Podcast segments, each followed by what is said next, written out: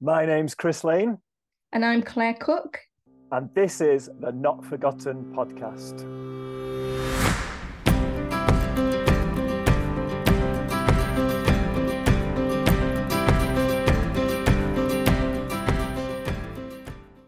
We have with us today Andre Adefope, and Andre's sat in with us on a few of uh, the podcasts so far, but we've never fully given him a, an adequate, in my opinion, introduction.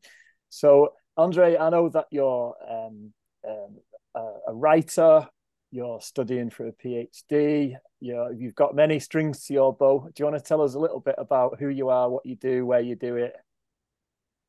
Yeah, no, sounds good. Um, yeah, so many of you who are at the conference would know me as the raconteur, which sounds quite menacing, I think. So it's probably good to dispel that myth.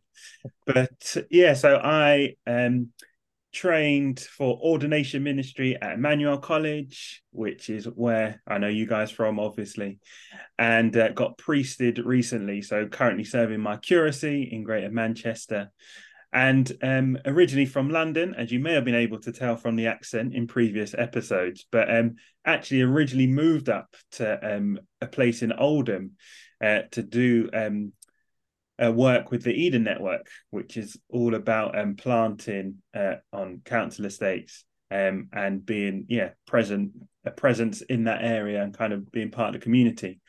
And that's why I originally moved up and um, I moved up without a house and a job, and God supplied both, which was great. Um, I remember when I first moved up, uh, I was telling my parents uh, who don't go to church, oh, you know, I've got a plan. And they said, You don't have a plan, you have an idea. and so it took a while for them to be on board. But that's why I moved up and did that for about 18 months and then um, stopped doing that for a while and then got involved in another project uh, elsewhere in Greater Manchester, uh, and me and my wife ended up leading that as well.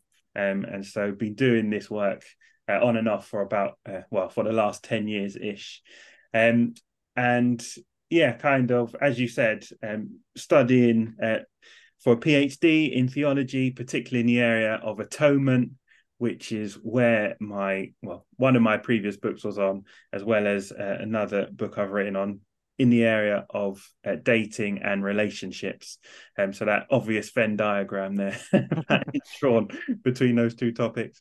Um, and yeah, just really love love being getting involved in community and working really hard uh, to form community and the struggles and joys that come with that and I always feel weird at these things because you're kind of saying, look how great I am and I founded Eagles Wings Ministry. So it's probably only fair to also give some bad points, namely uh, awful at DIY, um, really uh, bad at, um, well, I say keeping anything alive in my house, to be honest, to do with gardening and plants and all that, um, which was hammered home to me recently, but we won't go into that.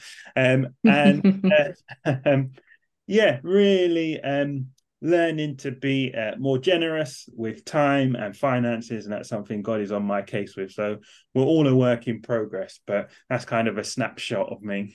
Brilliant. Uh, well, we're really grateful to you for kind of helping us with these podcasts and and especially the work that you were doing at the conference itself. And so it'd be lovely just to hear a bit about um, the kind of work that you did during the conference and what you've done since and then we're just going to have a, a while together to discuss some of your findings yeah so rocked up at the conference uh, and was given a title of raconteur like i said um, and the first the first conversation I had with someone, she just looked at me and said, "You're the raconteur," which that that conversation could have gone either way. Um, and yes, at the conference, I was going around, hopefully friendly, friend in a friendly manner, asking people to share some of their stories. Really, I mean, my main role at the conference was to just sit and listen and to hear people's stories and to hear some yeah. of the creative projects they're doing. And obviously, we talked about some of the challenges during these podcast series that come with this work. But I had the joyous task of trying to gather some of the joys and some of the stuff that was going on and so some people reluctantly, some people with a bit more enthusiasm shared their stories with me, which was really good fun at the conference. And then after the conference finished, and obviously everyone went home, my main task really began because I was asked to um, gather some data and to gather some insight into the work that was going on. And that was mainly done through an online survey. We asked people to fill out an online Padlet and where they could answer different questions that we gave them. And it really was to try and get a snapshot of people's thinking in who are working in this area, both theologians and practitioners. And so everyone who was at the conference was asked to fill it out. It was only for people who were at the conference, and it was only done uh, during the conference, so it wasn't done afterwards or before by anyone who wasn't invited. And so it really was trying to dig down into the area of what is going on with church planting in council estates in the UK. There was about 125 delegates. I think most most people filled it out because we gave time during a session for people to go online and to fill it out. Uh, some people did it in pairs, some people did it in groups, but we think most people during that time slot and a bit elsewhere filled out this survey and answered three questions, which is what are the main joys and challenges you come across in your context? The second question was what do you believe are key are the keys to fostering a Christ-centered culture and why? And finally, what does being hope-filled mean to you? How do you nurture hopefulness within yourself and those you engage with? And as you can tell, it was open-ended questions, which bring some um, challenges, but nevertheless, we asked everyone to be as honest as possible. It was all anonymous. And then I went away for um, countless hours trying to process all of this and essentially trying to categorize answers by themes or by words. And we're going to talk a bit about that, but essentially was trying to get some consensus around some of the answers that were coming in and went away and did this, like I say, for many hours and broke down the answers for each questions and produced this um, work, this document based around what people said in that survey. Mm. And Andre, it, you, we've had a little look at through the document that you've put together, and um, I, one of the things that I think is really important about the work that you've done and really useful for all of us is, um, you know, when we're thinking about church planting, particularly in kind of urban estate areas, context matters hugely, doesn't it? And so some of the challenges and, and the joys and, and, and the way we approach ministry in those areas is going to be really individual, contextual, you know, that really matters. Um, and also, it's really useful to look to see what are the themes that are coming out here, what are the trends. Some of that's where we notice uh, how we can help one another where perhaps we need to um where we can make space to go right okay let's let's maybe focus on this aspect of it when we do another conference or we gather people in other ways or we might do other podcasts and think okay these are the things we want to be talking about. Um, but also it's a way in which we can notice where god's at work isn't it? And um, the kind of things that god's up to across different contexts. And so it's really useful. So thank you for doing the work um, of of really crunching through those that data and and um, and unearthing, you know, what what's really going on here and how can we begin to recognize some of those things. So uh, that's really great. Yeah, and uh, and I think um, if we it'd be great just to kind of work our way through some of those areas that we asked people about and um, just see what stood out to us. And I think the first area was what were the joys of working and planting and pioneering these contexts that we find ourselves. in. um, I think there was a there was a big thing around people seeing lives transformed. That was one of the that was the main thing that people said that brought them a lot of joy and um, and also there was a the, the second one was being uh, was the friendships that, that were made. And I thought that was I thought that was fascinating. Um, and this is I guess this was my take on this section.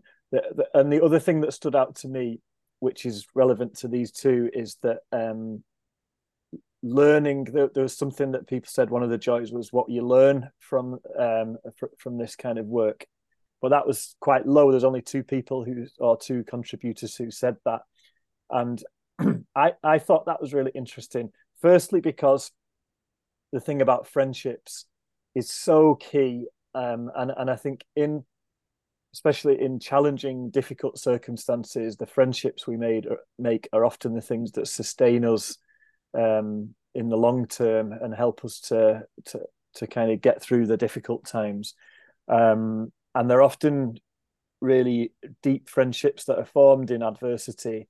Um, but then that can, that thing, the thing that was most interesting to me was that if our if most of our joy comes from seeing lives transformed, um, and then less so in something like learning what the things that we learn.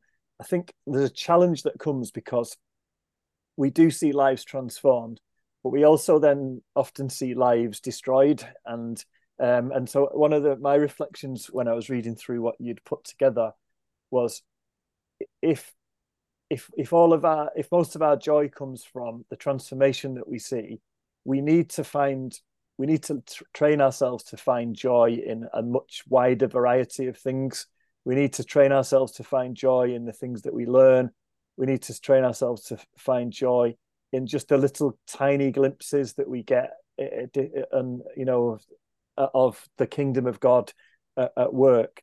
Um, because I think and, and if you go into the challenges you know which we don't have to fully yet but the challenges are the, how tough it is and how difficult it, it can be and the over feeling overwhelmed. And and I think one of the keys to combating the challenges is how do we find joy? Um, and if we only if we mostly find joy in seeing transformation happen, I don't think that's enough from my mm. experience. Um, and I think that's a useful point for us to take from that data. Yeah, I agree. And I would just put some meat on the bones. Yeah, 32% of people of responses we got said, yeah, transformation in terms of um converts or people inquiring about Christianity or meeting Christianity was the overwhelming um, favorite. And then 20 well and then 29% like you say chris talked about making friends or being part of the community or forming community.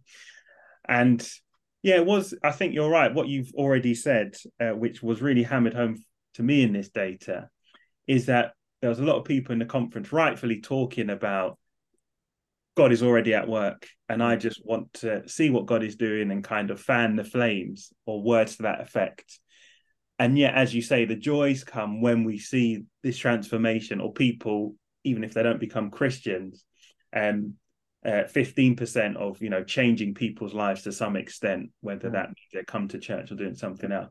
So you're right it's transforming lives is really important. And yet if we're trying to if we're trying to create a rhythm and model which is seeing where god is at work seeing what god is doing yet only feeling a joy or value, for want of a different word, or only feeling something when we have seen something come to fruition or be transformed. There's a tension there. There's a tension there. And obviously, when you move into this work or in these contexts, you naturally want to feel like you're making a difference. You don't just want to walk around passively, not talking to anyone, saying, Oh, God might be doing something over there. Isn't that great? And never creating friendship. And that tension of how do we really chase what God is doing, let Him be the leader. But realizing that we're there because we want God to use us and we want to see God working through us. And you're right, there is a tension there. And I don't, think there's an easy answer. Um, but that is something that came through. And I just think if our sometimes our uh, sense of well-being can come from what we perceive as success or um, progress or fruit even. And um, and if if our definition of that is am i seeing transformation happen? Um, sometimes you'll just it's just a hard slog for a year and you don't see much change. And and and the key in that in those times is where do we where do we find joy? Where do we find mm. and we do we find it in friendships which so i was encouraged by that um we find it through learn what we learn about God and His and His kingdom and the, the His word, um, and and there's you know there's all sorts of ways that we find it. But I, th- I think yeah, it's just a, it's a good it's a good challenge for us. I think to mm. think that through. And I think you're right there because it those sort of moments where you know somebody perhaps makes a commitment to Jesus is may may have come like you say Chris after a long slog of walking with that person for a long time. It's they aren't really the everyday moments are they? So if we're if we are focusing on that as the main source of our joy and it is joyful of course it is you know we we're told aren't we there's a party in heaven every time you know? So there is it's not to say that that shouldn't be joyful. It is and it ought to be. Yeah. and we ought to celebrate it. Um but if it, like you say i think i wonder if there is a a bit of a risk of us almost um, when we're feeling tired and exhausted that if those things aren't happening if people aren't inquiring about faith you know if we run an alpha course and we got two people who come you know or one person or none even that does that then discourage us in a way that is um equally unhelpful you know quite quite deeply discouraged. Um and what's our response in that? I wonder if there's a sense of us making sure that we're accountable to then not try and make those things happen you know? Mm.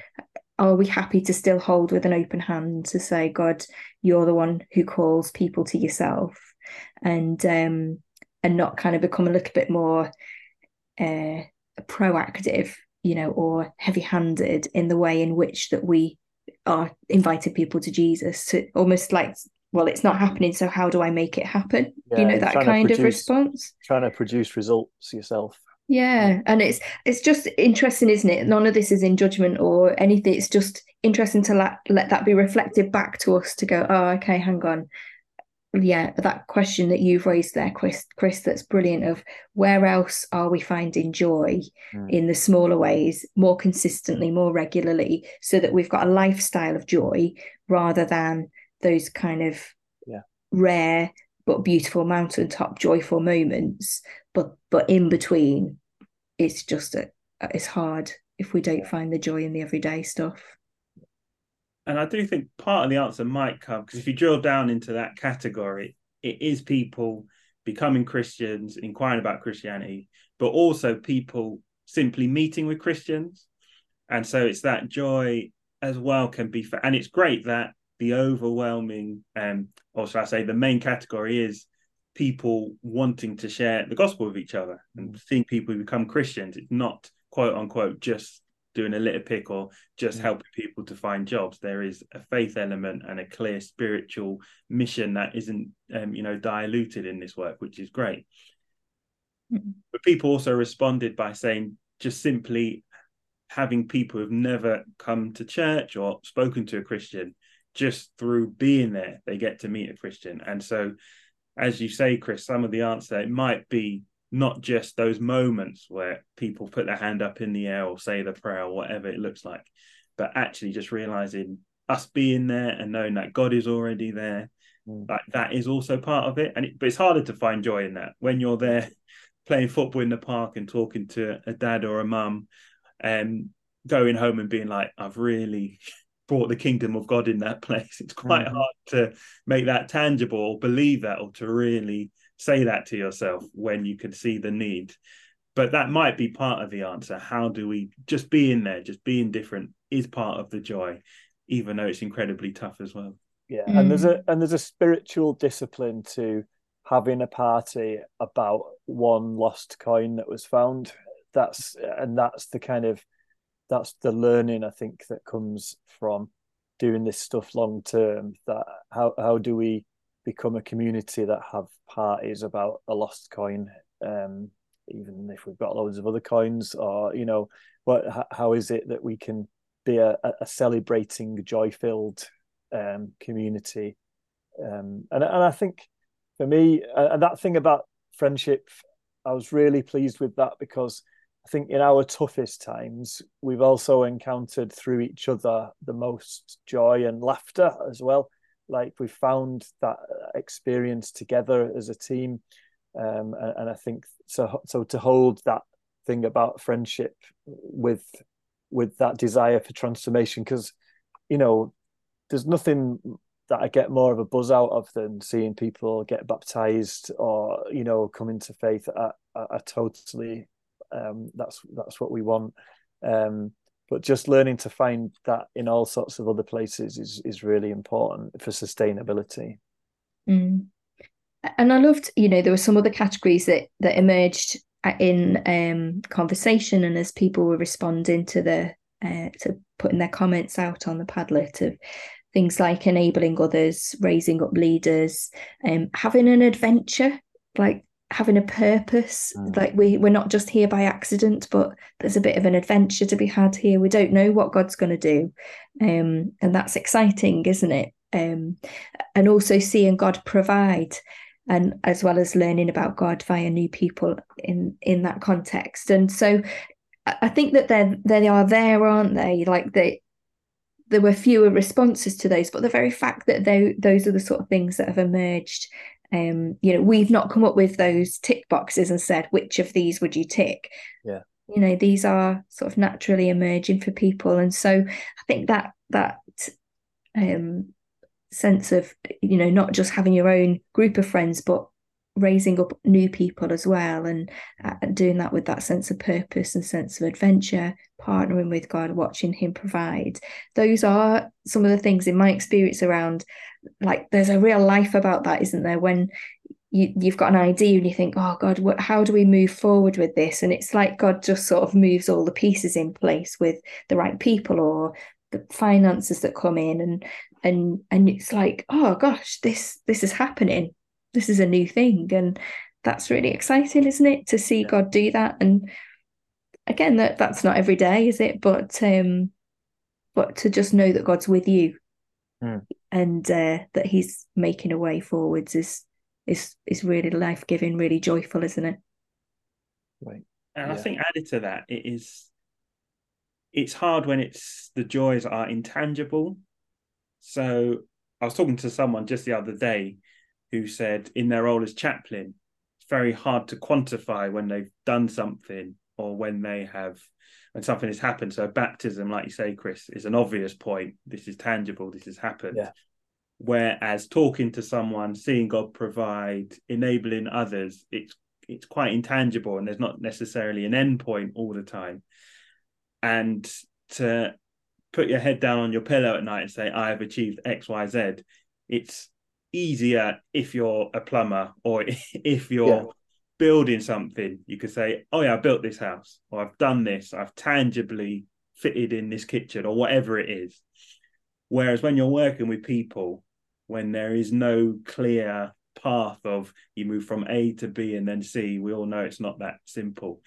It's very intangible. It just my role as a priest really struggle with that as well. That mm-hmm. how do I know the time and what I'm investing in in this community in this parish? It's very intangible, and you don't really know if the sermon has landed or the pastoral call was really appreciated and going to lead to transformation. And it's very hard. Therefore, we lean on things like baptism or people putting a hand up in the air. And it is that tension of being obedient to God and kind of leaving it up to Him but taking joy in that it's, it's it's easier said than done but that is part of the challenge when you're working in an environment like this. Definitely. And i think that leads us nicely into that kind of idea of what are the challenges. And i mean and i think like you say that that thing about wanting something that we can measure a bit like how do we you know the difference in that role that it just our work just it, there's no ending to it. And so I think that's why, like you say, something like a baptism is such a, a joyful occasion because it's a, a, a decision moment. Uh, it's a public thing that we can identify and name and and and, and celebrate in that way. Um, I think moving into the the challenges that you um, that you discovered, a lot of the the people who had responded were talking about um, a lack of resources um, difficult to whether that's in finance or um, whether that's in terms of getting volunteers to help to put things on. Um, yeah, so 32%. 32% said there was too much need or lots of work or under resourced. Um, the next highest category, which was 19, was lacking volunteers or unreliable. So, quite related issues not enough people, not enough resources to do the work. The next highest category um, made up was um, only 10%. So the first two, 32% and 19%. This is mm. the biggest challenge. There's lots of needs, not enough people to help, or not enough resources to enable that. And that might be a building or um, culturally appropriate resources, but that was the overriding feeling. Or people with certain skills, is that? Yes, yeah, yeah. all those things. Uh, and I all, think, yeah. I think a lot of the times you, you when you're studying uh, you might um, you might see read some leadership book and and and it's like how do you build a team well you get the best people and you recruit the people with the right character and competences competency and chemistry and all of that stuff and um and and then you kind of working in a you find yourself in a church and you think I don't see much of this stuff here you know so how and and I think that's why I love reading about Jesus and his disciples because I think he's it's like that with him. I think you see you've got this kind of ragtag bunch of people who who keep messing up and don't understand what's going on and um, deny him and rebuke him for things that he's doing. And and and, and I love I love that uh, the messiness of Jesus and his disciples because I think you see it so often in Christian ministry.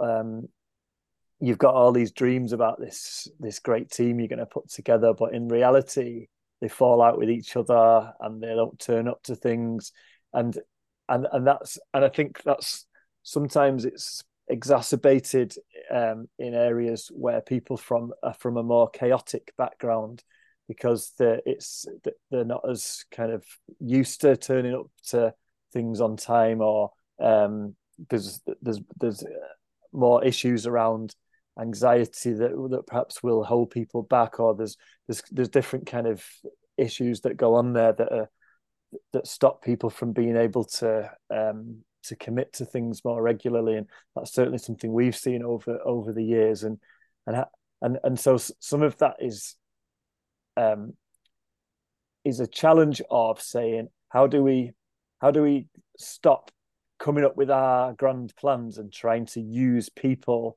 to fit our plans um, and trying to fit them into the kind of categories of leadership that we should we think they should fit in and instead see what God has given us and who the people are and and really respond to who those people are and what their giftings are uh, what they're passionate about and take it from that point. And I think some of that contextual stuff came out quite a lot during the conference. Um, and I think that's one of the keys to facing those kind of challenges. Yeah, no, I like that. I say it's a bit like if Man United or Man City or Arsenal, they can quote unquote go out and buy whoever they want. There's no limit. They can recruit the best people. Whereas a national team, the national football team, you just work with what you've got. the manager could turn up and say, "Oh, this really is it. we haven't got a goalkeeper. We haven't got a right back." And you're right. In the Gospels, you see Jesus, you see the disciples getting it wrong again and again, and not understanding. And you're the Messiah, but we don't want you to go to the cross, and all the ups and downs. And Jesus just sticks with them. Yeah. Um, this is it. It would have been easier to go out and recruit the best rabbis or the best the best leaders, but he didn't. And but that is tough. That's challenging Mm. especially when you look around other types of ministries where you can do that and recruit the best stuff and have the resources to make tangible things happen and bring projects together yeah so it is that is that dichotomy and kind of what you're talking about the t- contextualization came out as well because in the in part a of the first question the joys it produced seven types of answers seven types of categories. Whereas the challenge challenges produce 15 different varieties and it just hammered home to me that the context really can bring a very specific challenge. Depending where it is you can't you can't use it's harder to uniform the challenges and the issues people are facing. So for example one of the responses talked about a challenge with the entitle with an entitlement culture. Um, other ones noted battling injustices. Another one says the slow slash inflexible diocese. Who knew? And the other one talked someone else another responses or some of the other responses talked about self-doubt and self-reliance there was just a wide range of what they put and it just really struck me that we talk about each community having its own flavor each community having its own challenges and that really is borne out in the data that you can't there's no silver bullet that say oh if you just give people this it will sort out everything because the challenges were so varied mm. yeah and i noticed that as well like you know that, that that it was clear isn't it that lack of lack of um, volunteers or having unreliable volunteers, um, lots of work under resource. They have definitely stood out as you know the kind of most uh, popular response. Um, but that's also held in that context, as you've just sort of started to say there, Andre, about um, you know having safeguarding issues. You know, as as in the Church of England, that's something that we really are um, uh, addressing in really important ways, and how that then plays out in the context of uh, an estate ministry or, or other different contexts. Um, it's a really important aspect of our work because these are the, um, you know, in some scenarios, perhaps we're coming across more safeguarding um, concerns, and then that adds to, and we need the resources to uh, to make this a safe space for everybody to come and to be part of this community. Um, but then also, you know, as you say, kind of the next popular answers are around being outside of our comfort zone uh, as we're hearing about challenging issues experiencing negativity or misunderstanding or resistance whether that's i don't know whether that's kind of within the community or within the wider church community um, but also that as you mentioned, a slow, inflexible diocese. And I think one of the things that I just notice is that as we're hearing that voice come through in the context of there's lots to be done here, and um, and and here are the challenges around feeling perhaps a bit unsupported or challenged in in different ways. That that's almost like a it's easy to see why lots of people working in these areas feel quite lonely or isolated. Mm. Um, and interesting to note then that where the joy is in being part of a community.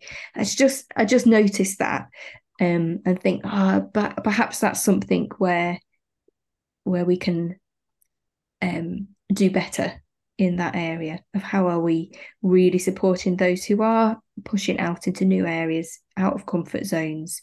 And uh, is there a, a way in which that we can bring a different level of support and but also understanding? I think when you feel misunderstood that's quite lonely place isn't it? Because you you see this work that you're doing is really important but if people aren't understanding or you, you feel misunderstood on every front that's very isolating isn't it and and added to that, I do think sometimes, which is something which is underestimated, is it can be a big clash of culture for some people.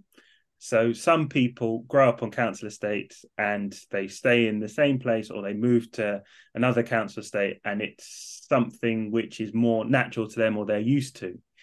But in the conference, which I don't think surprises anyone. You do have some people who move across the country to do this. So I moved from London up to Manchester. I was definitely the only southerner working where I in that community on that team.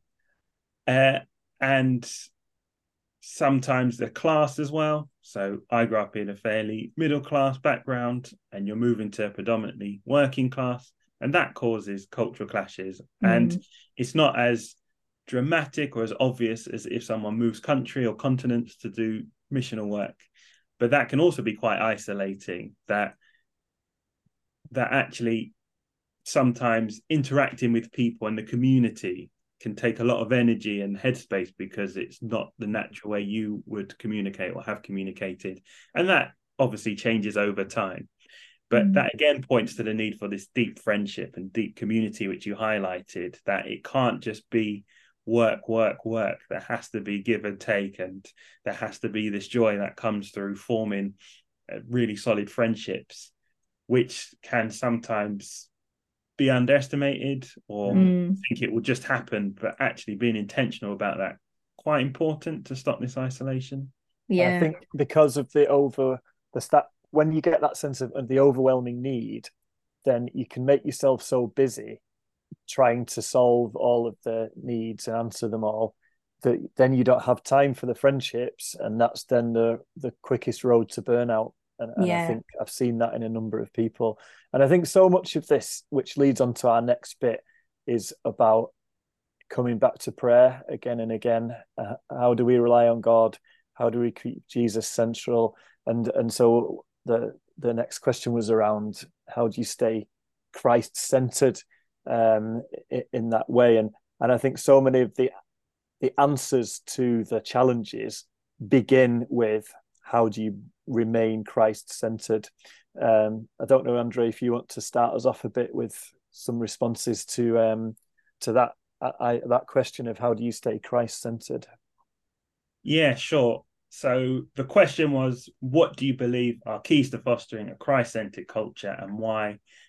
And the main response, the main type of answer slash category was prayer and spiritual disciplines, predominantly prayer, individual and corporate, but spiritual disciplines as well, like fasting, reading scripture, were also mentioned. And that was overwhelming. And the hope would be you'd get that in any type of church slash mission Christian organization. As so that in many ways shouldn't be surprising, but nevertheless is good to see that was the main main response. The next one, which came in at twenty percent, was um, mutual friendship, love and support. So again, ties into what we've already been talking about. After that, you jump down to fourteen percent, which was being being an example. So to keep a Christ-centered culture, we have to example something which is different to the rest of the world. And then something that surprised me the next the next category, so you're jumping down from 29% now to 9%, the fourth fourth highest, was explicitly talking about Jesus. And the reason why that surprised me is because I think particularly those of a more evangelical, low church background, maybe that's an unhelpful ter- stereotype, but people from that background naturally equate evangelism with words, with explicitly preaching the gospel, as many people at the conference who would identify with that tradition. Yet, as as I just said, prayer was more important to them, mutual friendship and being an example, this whole idea of experiential learning, of being present, of relational learning or relationally communicating who Jesus is so people can see it and experience it was overwhelming. Like I say, only 9% said explicitly talking about Christ is needed or key to fostering a Christ centered culture. And I just found that really interesting. Mm. I find that interesting as well because I think one without the other is um uh, like the, it, it's missing something maybe i don't know if if i only talk about jesus but i don't pray I'm not part of a, a you know a community of people where there's mutual friendship, support, and love. You know we we are being Christ-like to one another. Um, and if I'm not living my life and as, as an example of Jesus, you know, if there's nothing that's changed in me in response to Jesus, then then the words about Jesus are empty and hollow, aren't they? I'm talking really about something perhaps I'm not demonstrating that I know. But equally, if I do all of the other stuff and there isn't some sense of overflow of love for Jesus himself and not just a Christ like lifestyle, you know, live like Jesus because that's a good way to live, then I, I also think we've missed something of um, Jesus isn't just somebody for us to mimic, but he is a person for us to know and to love and to be in relationship with. And and so i would anticipate from that overflows um, something of talking explicitly about Jesus as the one whom we mm. gather around, we gather because of, you know, I'm in relationship with, um, that when I'm praying, uh, it's him who I'm talking with, who I'm who I'm um, learning about, you know, as I'm reading scripture, I'm encountering, and so it's an interesting um, split there, isn't it? As you've as you've just pointed out. And again, this is we did say what are the keys so some people might say oh yeah it's important but even the fact that it wasn't coming straight away in the answer is is fascinating and that may be um, it may be a chicken and egg situation is it that sure. people doing this work they just realize the missional need is to focus more on relationship and the example mm. or is it that we are going in assuming that or unable to communicate the gospel in this specific context for whatever reason that's not a judgment. It's for whatever reason it's hard to do or we're not quite confident in doing it. Therefore we focus more on the mutual friendship and being an example.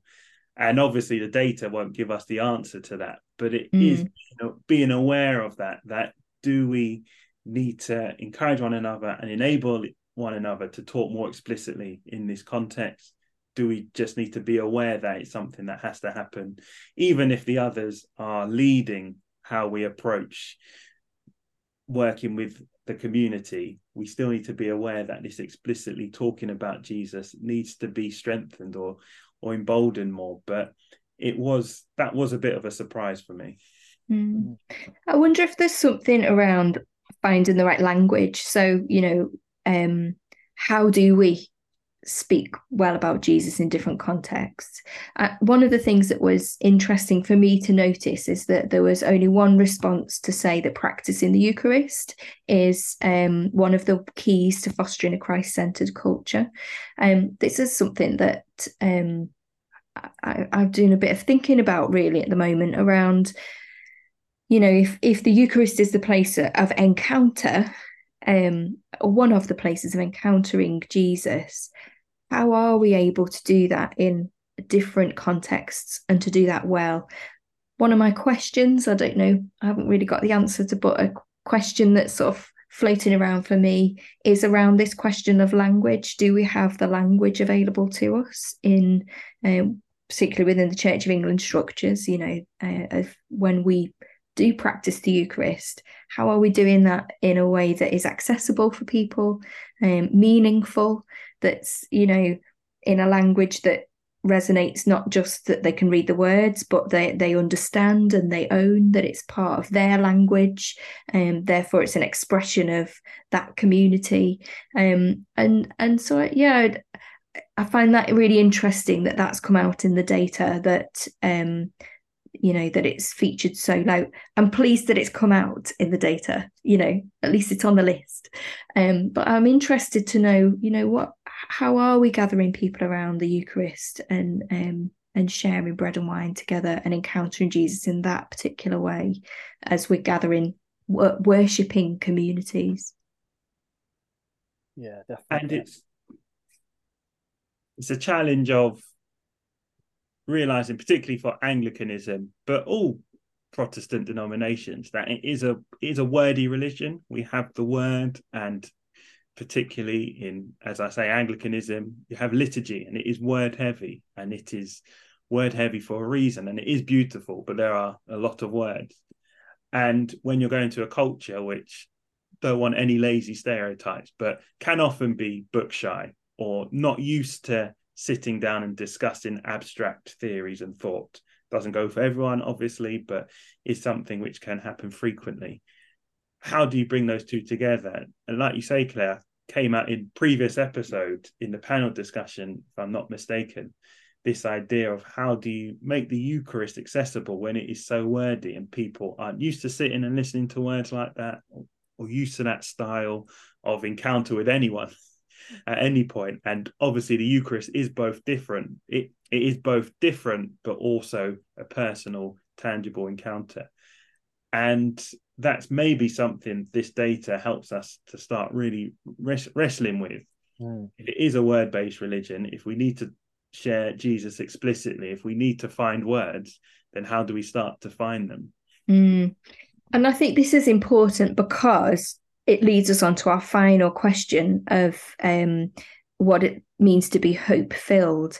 And just again, looking at some of the responses that we had, a lot of that hopefulness grows out of the mo- different moments of encountering God. So, um, you know, the top answer there being uh, about prayer and spiritual disciplines, remembering God's always uh, working. Uh, he's always working and already working knowing our identity in god you know these are the, some of the things that are, are sort of floating up in the hope in what makes us a hopeful community um so i wonder andre what are you noticing from the data that's coming out from this question? Yeah i think as you say the third question what does it mean to be hope filled how do you nurture that? Was the most wide ranging so just looking at the top answers, one came in at 17% of the responses, one at 15, sorry, three at 15, and one at 19, which you didn't get in all the other answers, which to me hmm. immediately says this is harder to define, this is harder to foster for whatever for whatever reason. But it was also very varied. So you've already mentioned stuff, but also positivity slash seeing the best in people that was mentioned two of the lower responses or lowest responses talked about maintaining self-care uh, serving slash helping others but people clearly try and find hope in different ways it means different things to them teaching others to be hopeful is clearly something which isn't uniformed and i don't know if that's because it's sometimes hard to remain hopeful. We've already talked about all that. It's just a tough place.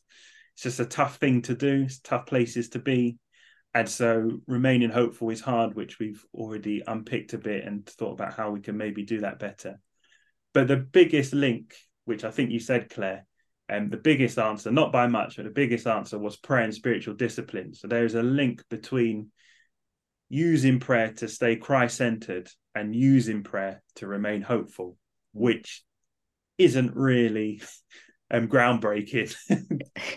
Jesus is our hope. We find hope in Christ, but that is coming through yeah. in in this sample, in the delegates that are doing this work. And there is a link between focusing on Jesus and remaining prayerful. And obviously, people who responded to both questions may have put the same thing, they may have put different answers, but overall, there is that link, which I think shouldn't be forgotten. That hope isn't something we generate, it's something we find in God who's called us to this work. And I think you're right, Andre, that it's not groundbreaking, but it is often neglected. And and I think yeah. that's the thing. You, we we all know it, but we often don't do it.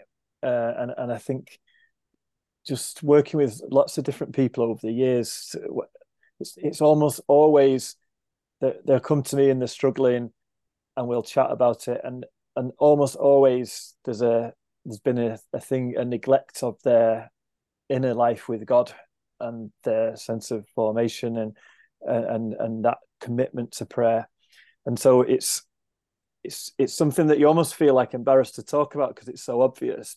But if you don't, then you won't have those conversations around the fact that this person is not actually praying very often and they're not receiving things from God and they're not in places where they're encountering God. And actually that's the stuff that got them into this in the first place. And it's the and it's the central thing that will sustain them. The the other thing that I found encouraging um, as someone who works at a theological college is that role of good theology within it. So um, one of the highest ones was about remembering that God is at work. So that importance of that that sense of theologically knowing, even if you don't always see it, that, that God is at work here. And so mm. the importance of of good theology in our lives is is essential to to being sustainable. Uh, and even that stuff around knowing your identity in God, which was quite high up there, um, that's another thing that I just see so often in people as we're training ordinands for ministry um, that that it's sometimes you you watch people wrestling with this stuff about their identity in God and realizing that that they've actually neglected that and they and they've forgotten about it or they've um, they've never fully grasped it uh, who they are in God that they're a child of God and and putting we we often have um, once a year we've for the last couple of years we've had Bob and Mary Hopkins come and speak to some of our, our students and and they do this incredible session on where you find your identity and are you just a kind of unworthy servant or are you a beloved child of God and uh, uh, and there's this and what happens is that we when we put our identity in our work and it's so easy to do it mm. that we that, that we see ourselves as always unworthy um, uh, and yet if we rest and we kind of sit in that place as a child of God it it makes all the difference and my my personal journey of ordination always kind well makes me chuckle in many ways but one element is i saw people they started ordination training lack of confidence and they got better and better and thought i could do this. I could lead a church. And their trajectory went up. I must admit personally i had the opposite experience. I went in and the more I learned about leading a church and being a priest, I thought I really can't do this, and this is ridiculous. Wow, how can God ask anyone to do this? Particularly, how can He ask me? He knows what I'm really mm. like. But the identity of God has called me to this, and God knows what He's doing, and that's enough. That that is enough. That God knows what He's doing. And I always say to people, particularly those who are thinking about leadership, priesthood, or otherwise, or just anyone, to be honest, any type of uh, Christian is thinking about discipleship or this area. Like, do you know the depth and grace that God has for you? That what it means to be a child of God? Because I can honestly say I know that if if if it all went wrong, if I got defrocked, which sounds really painful, but if I got kicked out of the church, got defrocked, wife left me for whatever reason, took the family with her, which would be, you know, devastating if I lost my liberty, ended up in prison, if if everything was taken away from me, God would still love me and I'd still be in his family. That doesn't mean any of that stuff, whether I was rightfully accused or wrongly accused or dis whatever, doesn't excuse all of that and mean it's okay. But I know, I know, I know that God loves me. He has grace for me. Mm. And I'm in his family. Mm. And until we know that identity, all of our work, all of our mission, everything will be out of ego or fragility or wanting to prove something to someone or wanting people's praise. But until we let go of all that stuff and focus on what God says about us, not what our CV says, not what this person I really like says about me, not what these people I'm trying to impress say about me, till we know that, we can't do this mission, especially in a very hard con- well in any context but especially in a missional context and as you say chris it was it was encouraging to see that one of the highest responses was knowing our identity in god because if we're looking at our work and our achievements as we've talked about they can be few and far between and very intangible yeah. but if we focus on god has called us and god loves us that would hopefully bring some hope well you would hope it would bring at least some hope mm. And I think that links to, you know, one of the key answers here about thanking God and celebrating his work.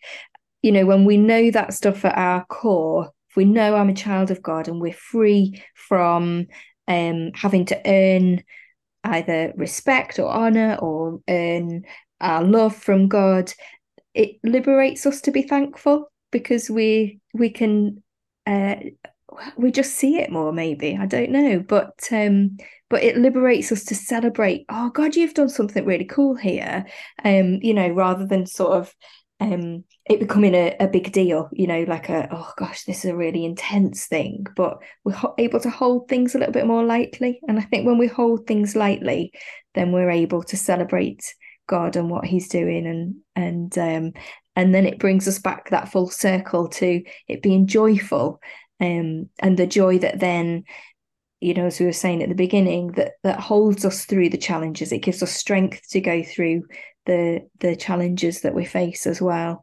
And um, that's what I love about some of the things that are coming out here is just how interconnected these things are, how important prayer and spiritual disciplines are, but not because we have to put pennies in a pot. You know, well, I've said my prayers every day this week, God, so you you should answer my prayers. But you know, posturing our prayers as relational, um, relational between us and God, but also relational together you know that we we pray together. We are a community of prayers and we support and love one another in our prayer life and in our, our the way that we ask each other. You know as chris has just said there about you know um do do we keep each other accountable? But again not in a have you said your prayers? Or if you haven't you're in trouble. But you know a reminder like remember that that whenever we come back to god he's he's ready and waiting for us whether it's been 10 minutes or whether it's been 2 days or whether it's been a week or more you know that he's he's joyfully waiting as the father who loves us to to welcome us into his presence and um and being able to remind one another of that truth is really important as well. It's just lovely to see how lots of these things are emerging in different ways across the different data that we've gathered from hearing from people in the room. Yeah, and it and it can also free us up. Just remember remembering we're disciples. We're disciples first. We may be doing this work on council estates or not. We may be leaders in the church or not, or leaders in other ways or not. We're all disciples first. And as we remember that, we are, like you say, Claire, takes the pressure off. When we remember we're disciples and we're children of God and we need to lean into that, can take the pressure off in other areas and the pressure to do all the work and the pressure to do all those things. And in this work, which is hard, as you've said many times um, already, Chris, that that that sustain sustaining for the long term really relies on us remembering who we are before God first and foremost daily, not just three years ago, yeah. doing that daily.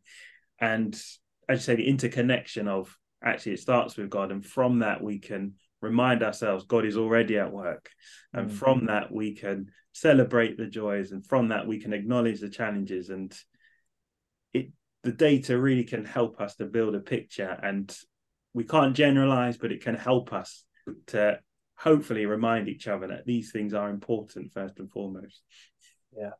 Andre, I think that's an excellent summary of what we've discussed. And um, we're really grateful to you for partnering with us on these podcasts. Um, to our listeners, we uh, we thank you for listening. I don't know if it's just my mum who listens or if there's anyone else out there, but um, we're really grateful to you all for tuning in. Uh, we hope you've enjoyed these sessions. Uh, we've certainly enjoyed kind of um, playing around with these different ideas and hopefully um, and, and learning from all the different contributors. Um, this has been uh, a partnership between Emmanuel Theological College and the Estates Evangelism Task Group and the National Estates Church Network.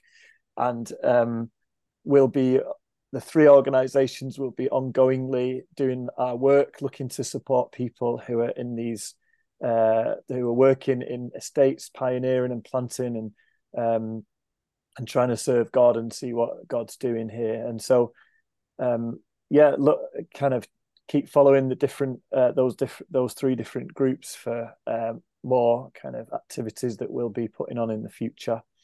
Um, so f- from me, it's a, a big thanks to everyone who's contributed and everyone who's listened. Yeah, and for me also, it's been a real pleasure to be part of these. I certainly feel like I've learnt a lot. It's been great to have space to reflect and to learn with uh, with you guys as well. So yeah, thanks for me too. And thanks to Andre. Yeah. yeah. Thanks for having me. It's been a pleasure.